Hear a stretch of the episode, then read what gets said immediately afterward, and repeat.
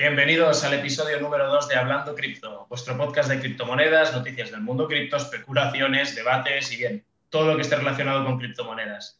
Hoy es 31 de enero de 2021 y menuda semanita más movida hemos tenido. Como siempre, os saludamos un servidor, Cristian, y mi querido compañero Oscar. ¿Qué tal, Oscar? ¿Cómo estás? Bien, muy bien, todo genial. ¿Qué tal? ¿Cómo va todo?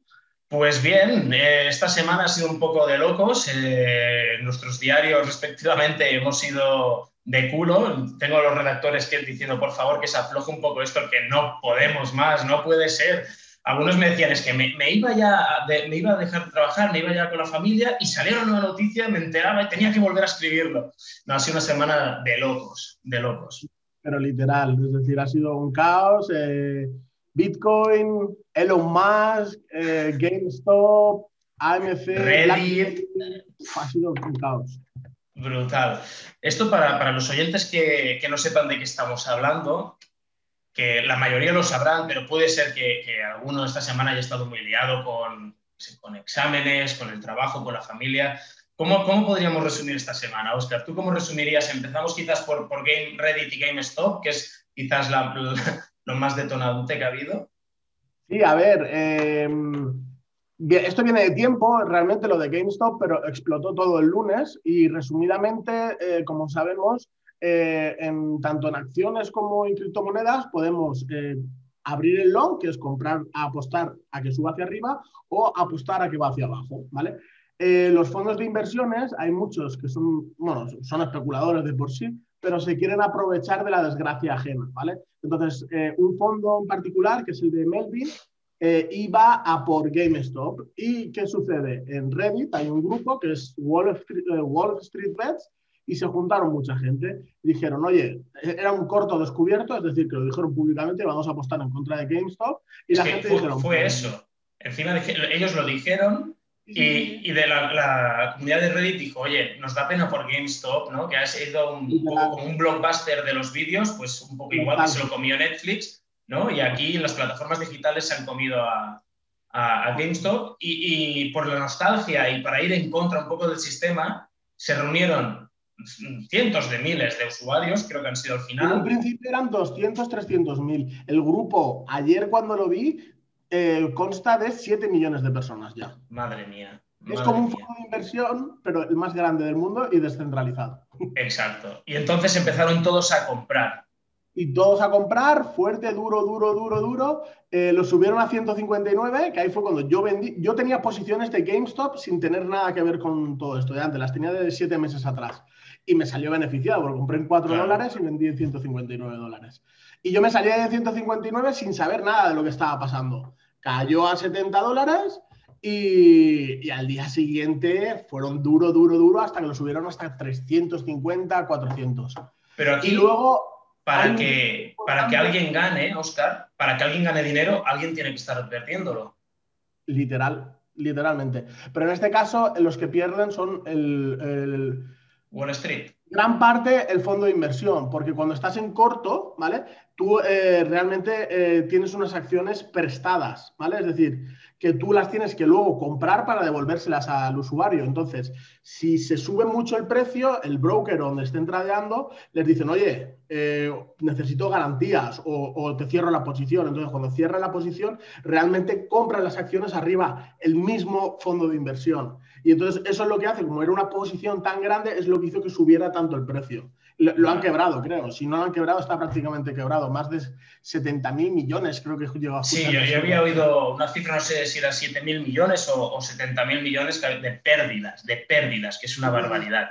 Y después a todo esto vino eh, un ataque sin precedentes hacia el libre mercado, que fue lo que hizo Robinhood, la app de Robinhood, algunos la conoceréis, que técnicamente eh, se vanaglorian de ser la figura como Robin Hood, de robar a los ricos para dárselo a los pobres, ¿no? Y después aquí son un poco incoherentes, porque lo primero que hicieron Robin Hood, no sé si fue el miércoles, puede ser, Oscar, es que esta eh, semana ha sido, ha sido, cada día hemos tenido nuevas noticias. Miércoles o jueves anunciaron que iban a, que no permitían comprar más acciones de GameStop por la seguridad de sus propios usuarios. Y, y aquí, aquí es donde viene la gracia, que dices, pero, pero ¿qué intereses tienen esta, esta plataforma? Si operan a través de ellos, ellos salen ganando. Pero ¿qué pasa? Lo, has visto, ¿no? Ah. No hemos hablado. Es decir, eh, uno de los, de los mayores inversores de, de Robinhood es eh, Zetabel, creo que se llama, no sé exactamente el nombre. Citadel, sí, Citadel. Que es el mismo, uno de los fondos de, uno de los grupos del fondo de inversión de Melvin. Entonces dije, oye, vamos a parar. Y, lo pararon. perdiendo más dinero, es que era. era... ¿qué sucede? El precio estaba en 400 y como no puedes comprar, solamente puedes vender, es normal que caiga, entonces cae el precio. Y, pero lo raro es que, bueno, sí, es ese fondo de inversión, ese, eh, fue Robinhood, que es donde más volumen hay, pero fueron un montón de, de, brokers más los que lo cerraron. Es decir, pero fueron como 17, 18 brokers más que no dejaban comprar acciones ni de GameStop, AMC, BlackBerry, Nokia y un, y un par más. Todas las que querían pampear para arriba. Literal. Yo compré, yo compré un poquitín de BlackBerry, compré como 150 dólares o, o 200 Por si acaso, ¿no? Y la tengo en pérdidas, ¿eh? es decir, no siempre se gana, pero bueno, perder 50 dólares después de haber ganado la de GameStop es, un chiste. Exacto, eso no es nada. Y después otro, otro pampeo y más relacionado todavía con las criptomonedas es el caso de Dogecoin que estaba en el domingo pasado, creo que era, que lo hablábamos tú y yo, que estábamos hablando de vender y vendimos a, a ¿qué? ¿A 25 satoshis? No, no, cuéntalo, cuéntalo, a 29. A 29 satoshis compramos a 25 y yo dije, bueno, un 10% total, 29. Y pusimos la orden y lo dejamos. Y tú te equivocaste. Y me dejé 10.000 dólares, ¿no? O así. Y dijiste 10.000 que, que, no los pusiste. Y al día siguiente te dijo, mira cómo lo han subido de precio. por la mañana. Eso fue por la mañana. Mira cómo han subido de precio. Y puse una orden de venta a 36. A 36. De 10.000 dólares. Y por la noche, ese 36, no sé si estaban 200. 160, sí. Tenía en Exodus como 10.000 doges de un airdrop que, que, hicimos, bueno, no lo hice contigo, eso fue de otro grupo. Y los tenía ahí olvidados, eran como 20 dólares o 30 dólares. Y cuando lo vi en 260, me lo mandé todo para, para Binance. Ahí pude aprovechar, vendí en 215. Pero bueno, la cagada fue nuestra porque fueron, eso fueron 10.000. Pero nosotros teníamos una posición que era, que era grandecita. Era como 50.000, 60.000 doges. Sí, ahí la cagamos un poco, pero bueno, de, de todo se aprende. Esto es para la gente que nos escucha o que nos está viendo ahora mismo, para que se dé cuenta que no, no siempre es ganar, ni mucho menos. Es decir, más pifiadas que hemos hecho nosotros y más pasta que hemos podido llegar a perder o invertir. Bueno, ya no te digo la que hemos invertido a fondo perdido, pero bueno. Pero no, no es perder. Yo esto no lo consigo perder, es dejar de ganar. Es decir, lo importante es no perder. Porque si lo piensas bien, en la de Doge ganamos como un 15%, 15-20%. Sí, porque subió Bitcoin. Se, fue para arriba porque estamos en Bitcoin. En una fila jugada hay gente que hizo un por 8, un por 10. Nosotros hicimos un Nosotros... 30%. Bueno, algo es algo. Mm, pero que no siempre, que no os penséis que la gente cuando sale a hablar en público o los que tuitean, hostia, solo tuiteamos cuando las cosas van bien, ¿no? Solo decimos, joder, he hecho un por ocho, acabo de ganar 20 mil dólares. Sí, pero nadie dice cuando, mira, acabo de palmar 15 mil dólares y me callo porque vaya picia he hecho. Que algunas de estas hay, cuando juegas demasiado fuerte, es lo que pasa. Yo lo he llegado a ver en mi propia cuenta, de despertarme un día y decir, no sé para qué lo he mirado. Mm. Pues hablando de cagadas, en, en marzo, bueno, con el crash del COVID, no sé si te llegué a enseñar el pantallazo. Cuando crasheó el Bitcoin, que estaba en 8.000, 9.000 y pasó a, 3.500, 3.800, llegó. Yo cuando abrí el, Ledger, eso era... Y cogí directamente, abrí el Ledger para ver lo que era, era un menos, cuando lo vi, menos 48% del, del portfolio entero, ¿eh? Y dije, conforme hice eso, cogí el Ledger Live, lo cerré, cogí el ordenador, lo apagué y dije, no vuelvo aquí hasta dentro de, dos o tres días. Las, las notificaciones desactivadas, me digo, no quiero saber nada de nadie, que nadie me hable. No me quiero deprimir, dejadme en paz. Te lo enseñaré, eso no, puedo enseñarlo en público porque no, no, procede, pero, te enseñaré el pantallazo por privado. Bien, muy bien.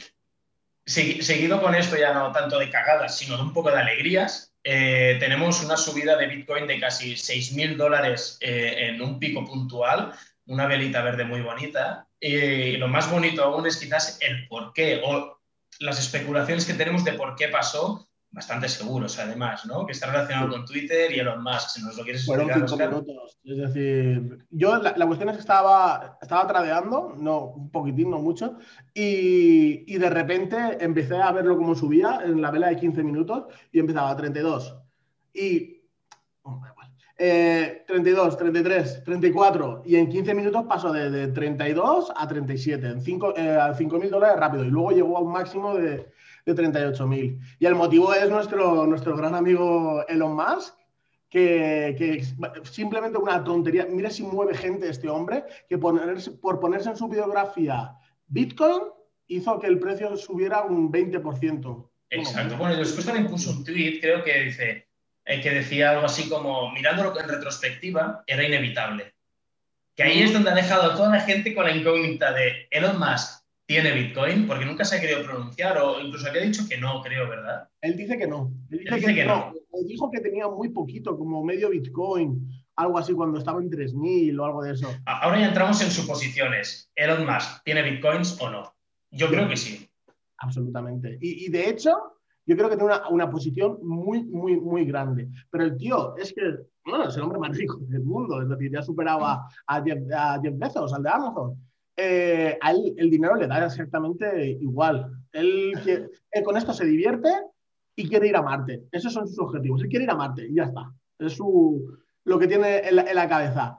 Pero lo conseguirá, vamos a ¿eh? ponernos a especular un poco más. Eh, este tío creó PayPal, lo PayPal sabemos. con su hermano, en los años 2000 creo que fue con su hermano, crearon PayPal. y con otro, era- eran tres, sí. Y luego, y luego de ahí a Tesla. ¿Y por qué no pudo crear el, eh, el ser Satoshi Nakamoto? Estamos hablando de que, de que Elon Musk podría ser Satoshi Nakamoto. Especulan, esto es especulación pura y dura entre dos amigos. Pero es decir, el perfil, es decir, los conocimientos los puede tener.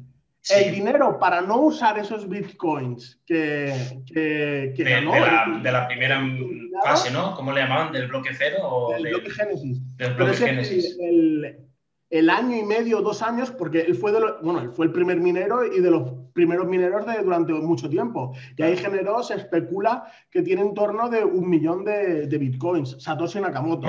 Oh, madre wallets, en un montón de wallets, pero está- están localizados esos bitcoins, es decir, el blockchain y se puede ver. Entonces, que Satoshi Nakamoto, que no lo haya utilizado, pueden ser por dos razones. Una, que esté muerto, es decir, que le hayan matado, que le hayan cogido, lo hayan detenido, lo que sea. O dos, que no lo necesite directamente. Exacto. Y alguien que no necesite tanto dinero, Que- tanto, o- tanto, ha de ser alguien que tiene aún más dinero que eso, o, o no, le hace falta porque tiene muchísimo dinero. Podría ser perfectamente, podría ser. Además, veo, eh, hizo un poco de, de trending, ¿no? Porque no lo, lo siguieron, no fue el único que lo hizo. Hubo varios CEOs, ¿no? Como Twitter y el CEO de Twitter y de Reddit. El de, el de Reddit se lo puso, se puso el- en la biografía lo de, lo de Bitcoin y el de Twitter, pero bueno, el, el Jack, eh, Jack Dorsey creo que se llama, Jack es como está en, en Twitter, él es pro Bitcoin desde hace un montón de años. El tiempo que se ha pronunciado. y tiene la otra empresa que es eh, Square, que con la Square tiene un montón de, de Bitcoin comprado y todo. Que esto lo habíamos comentado ya en el podcast, en el episodio 1 habíamos hablado de Square y de otras empresas que invierten parte de sus beneficios. Exacto, exacto. Muy bien, madre mía, es que esta semanita, como veis, ha dado para mucho. ¿eh? Después, además, tenemos eh, otra gente de- del panorama cripto y de las inversiones, como es el caso de Anthony Denier, que es el director ejecutivo de una empresa que se llama Webull, que según él dice que esto no es nada, que, que a finales de este año 2021 perfectamente puede subir un 70% más Bitcoin. Y de hecho ya, ya son varios los ejecutivos, los especialistas, los analistas que dicen que 2021, entre 2021 y 2025 mm, Bitcoin no lo vamos a reconocer hacia arriba. Ojalá, a ver, eso puede ser un, un golpe al, al sistema, es decir, piénsalo. Eh, y sobre todo para los millennials y parte de la, de la, de la generación Z, porque son los que, ma- los que más Bitcoin han acumulado. Entonces, si el, el- la generación del baby boom eh, tuvieron todo su, su boom de la bolsa, pudieron entrar, mucha gente entró, eh, inmuebles muy baratos, oro muy barato, eh, podía trabajar perfectamente. El, antiguamente era así, es decir, no es ser machista ni feminista ni nada. Trabajaba el hombre, la mujer se quedaba en casa y con el sueldo del hombre se compraban la casa en tres años, vivían todos felices y con el sueldo de una persona.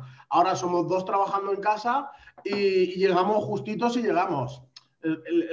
La deuda. Entonces, que un Bitcoin se llegue a revalorizar tanto puede ser un, como la balanza, ponerse un poquitín de nuestro lado para decir, oye, respirar, pues mira, si te habéis guardado, habéis acumulado, como llevamos años diciendo, pues te puedes comprar una casa, ya no depende de eh, pagar un alquiler de 600, 800 euros al mes, te puedes, no sé, muchas cosas. Sí, esto de comprar casas con bitcoins veo que está a la orden del día últimamente. Hay varias, varias personas por Twitter que lo están anunciando también, que han ido retirando ganancias y comprando inmuebles. Eh, es una buena alternativa por si eh, cayese la moneda en algún momento, ¿no? es la doble cara, igual que sube puede bajar. Al menos tú estás en una posición cómoda, vendes, retiras, te compras un inmueble y ya tienes eso seguro. ¿no? Eso, es una buena opción. Eso es una muy buena opción, la verdad. Y realmente tener que necesitar. Eh, a mí la palabra libertad financiera no me gusta porque la, han utilizado tanto en, estafas. Los vendehumos en pirámides, que no me gusta esa palabra, pero eh, realmente el significado correcto, que es eh, no, necesitar tanto dinero al mes para, poder vivir. Entonces, si tú tienes tu inmueble pagado y no, y no, necesitas pagar los 600, 800 euros de alquiler, ¿qué necesitas al mes? A lo mejor 500 euros para pasar el mes, comida, gasolina, pagar los seguros que tengas que pagar y poco más. Entonces, eso quieras o no, te da un pasito más cerca hacia, hacia dicha libertad financiera. Pues sí. Y esto que comentabas antes de, que Bitcoin puede ser una oportunidad para, todos los millennials y generación Z, igual que tuvieron los del baby boom, eh, está en nuestras manos ahora mismo, ahora es el momento, y lleva siéndolo desde hace cinco años, adquirir posiciones en Bitcoin. No, no tienes que comprar un Bitcoin entero, no tienes que dejarte 32.000 euros, creo que está, o, o Puedes comprar eh, fracciones, que hay gente que no lo sabe esto. Tú puedes comprar fracciones. Un Bitcoin se puede dividir en hasta 8 dígitos, creo que es. 100 millones de, de satoshis. 100 millones de satoshis. La unidad más pequeña... Que... es un Bitcoin. Exacto, pues entonces, fijaros, la unidad más pequeña sería un 0,0000001, eso sería un satoshi. Tú puedes comprar ahora mismo y decir, mira, si todavía no has entrado, siempre es un buen momento. Sí que ahora está un poco más caro en comparación a lo que ha estado. Pero aunque compres ahora, yo no, os voy a recomendar nada, pero es una reflexión que hago en voz alta. Si tienes 100 euros ahora que no necesitas, hablando ya de poquita cantidad, si tienes 100 euros que no necesitas, compra Bitcoin, 100 euros en Bitcoin, y como digo siempre, los guardas, me da igual que sea en Binance, que que sea en Stormgame, donde quieras, los guardas o en tu Ledger Nano y te olvidas. Y te olvidas de ellos. Y has, entrado ya dentro de esa oportunidad. Y digo 100, pero si alguien dices que tengo 1000 euros y me da igual perderlos, pues es un buen momento, es una buena opción. Y vamos, yo no sé. Ethereum, exacto. Hay una predicción para subir, partirlo. Yo ahora partiría 50% Ethereum, 50% Bitcoin. Pero hay una cosa que muy poca gente sabe sobre el algoritmo de, Bitcoin, que estamos hablando de los ocho dígitos, ¿vale? Pero hay mucha gente que dice, ¿y si Bitcoin vale un millón de dólares? ¿O si Bitcoin vale dentro de 50 años 10 millones de dólares? Entonces, que cada Satoshi valdrá tanto, pues eh, realmente el algoritmo se puede cambiar y en vez de que haya ocho dígitos, es decir, se puede cambiar hasta 10. Entonces, si el precio del Bitcoin llegase a subir tanto por la hiperinflación que hay en Estados Unidos o inflación o como lo queramos llamar, aún se podría modificar y trabajar con, con satoshis. Esto no lo sabía yo. No lo sabía.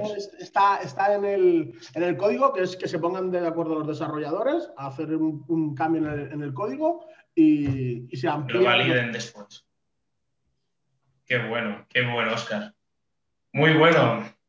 Pues nada, chiquitín. Vamos a, hablamos del PUM de, de Ripple por encima.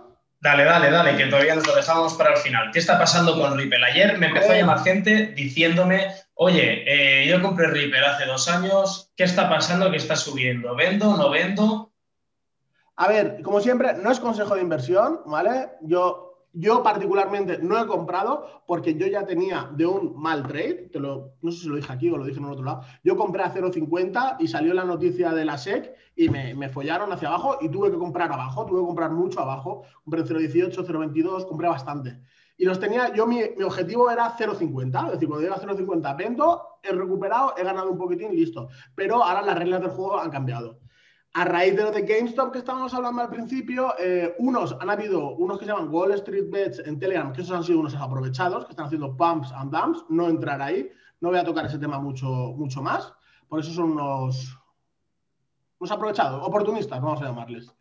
Pero eh, ha habido otro, otras personas que han creado un grupo que es decir, vamos a llevar a Ripple a un dólar y han creado un grupo que es, es, un short squeeze, por decirlo de alguna manera, que la gente se pronuncia en contra de la SEC, en forma de, de, pronunciarse en contra, decirle, oye, que aquí estamos nosotros, nos habéis jodido y nosotros vamos a, arreglar esto de, alguna manera. Y eh, al principio no había cogido fuerza, pero pusieron una fecha que es el 1 de febrero, que viene a ser eh, el lunes a las 8 y media East, que en España son las 2 y media de la, de la tarde, ¿vale? Eh, todos comprar eh, Ripple para subirlo hacia arriba. Ahora, ¿qué hacer? Yo creo que lo idóneo será vender entre domingo y por la tarde y lunes por la mañana, que es cuando todo el mundo esté comprando antes del, pump. ¿Que os queréis sumar a la causa a favor de Ripple y comprar a dos y media, meterle 100 dólares o algo de eso? A lo mejor yo sé si le meto 100 dólares ahí por aportar mi granito de arena, porque yo a lo mejor ya habré vendido antes. Pero eh, como Ripple tampoco es muy, muy eh, amiga mía, por decirlo de alguna manera, es una criptomoneda que no me gusta, tampoco voy a sacrificar mucho dinero. Si me dicen por Bitcoin o por Ethereum, pues te digo, pues mira, le meto 100, 500 dólares y me da igual perderlos. Pero por Ripple es para especular. Yo ayer cerré posiciones de Ripple, salí ganando, pero cerré muy poquitas, 200 posiciones en Ripple y, lo poco que queda, mm, aunque pampeen, a no ser yo en mi caso, a no ser que suba a dos dólares, yo no voy a vender. Lo voy a dejar a largo. Yo voy a seguir. Sabemos que el máximo fue de 3 a 4, no me acuerdo. Yo lo viví. Yo en esa época hice una inversión, no sé si eran por aquel entonces 50 o 70 euros, y llegué a, ver que llegué a verlo subir a 700, ¿eh? casi no sé cómo fue eso que me quedé loco. Y no vendí. En ese momento sí que hubiera tenido que vender y no vendí. Ahí fue mi gran error. Yo compré más o menos en 0,40, 0,30, pero vamos, estamos hablando del 2017 o 2016, no me acuerdo. Yo 2017 te hablo. Y, y yo vendí en 2 dólares o 1 dólar, pero fue muy poquito, eran como 30 euros o así, que fue uno de los tres que digo, wow, soy el, el, el puto máquina. Y luego lo dejé en Bitcoin en 20.000 y, y luego... Y todo para abajo. Por eso siempre decimos que, o digo eh, que hay que tomar ganancias. Es decir, si ganas a lo mejor, yo qué sé, si te llevas limpios 500 euros, 500 dólares, pues retírate 200 o retírate 250 y, o yo qué sé. es una muy buena estrategia. Pero hay que tocar el dinero muchas veces, porque nosotros, esto es, es un concepto también un poco psicológico. Al ser todo tan digital, eh, no tienes el, el, hecho de, de, de, tocar el dinero y de, y a lo mejor y te da igual como gastarlo más. Es como si fuera una tarjeta de crédito. Sí, exacto. Por eso me recomiendan siempre ir con efectivo, para no gastar tanto. A ver, ahora como están poniendo las cosas. no sé, y si quieren acabar con el efectivo, no sé cómo lo harán tampoco. Les va a costar, ¿eh? Mm. Pues bien, bueno, espero que os haya gustado este episodio. Como ya sabéis, son charlas entre amigos si tenéis dudas o, queréis compartir vuestras opiniones con nosotros, podéis en cualquier plataforma de podcasting que nos estéis escuchando o en YouTube, que también vamos a colgar el vídeo. Muy bien. Que tengáis muy buena semana. Vídeo. No sé si estarás por aquí o por aquí. por aquí. Tú estarás por aquí, creo. Y espero que os guste el formato vídeo. Yo creo que está más, más interesante con el tema podcast, que, que, te puedan ver, que nos puedan ver cómo nos expresamos, que no sea solo audio. Aunque Para dar otra opción. Claro, para tener otra opción y que es más, más eh, amigable, por decirlo de alguna manera. Sí, así nos, ven un poco y ven que existimos de verdad, que, que ponemos cara a nuestros proyectos. muy bien. Pues que tengáis muy buena semana. La semana que viene, ¿no? Nos vemos la semana que viene. Cuidaros. Adiós.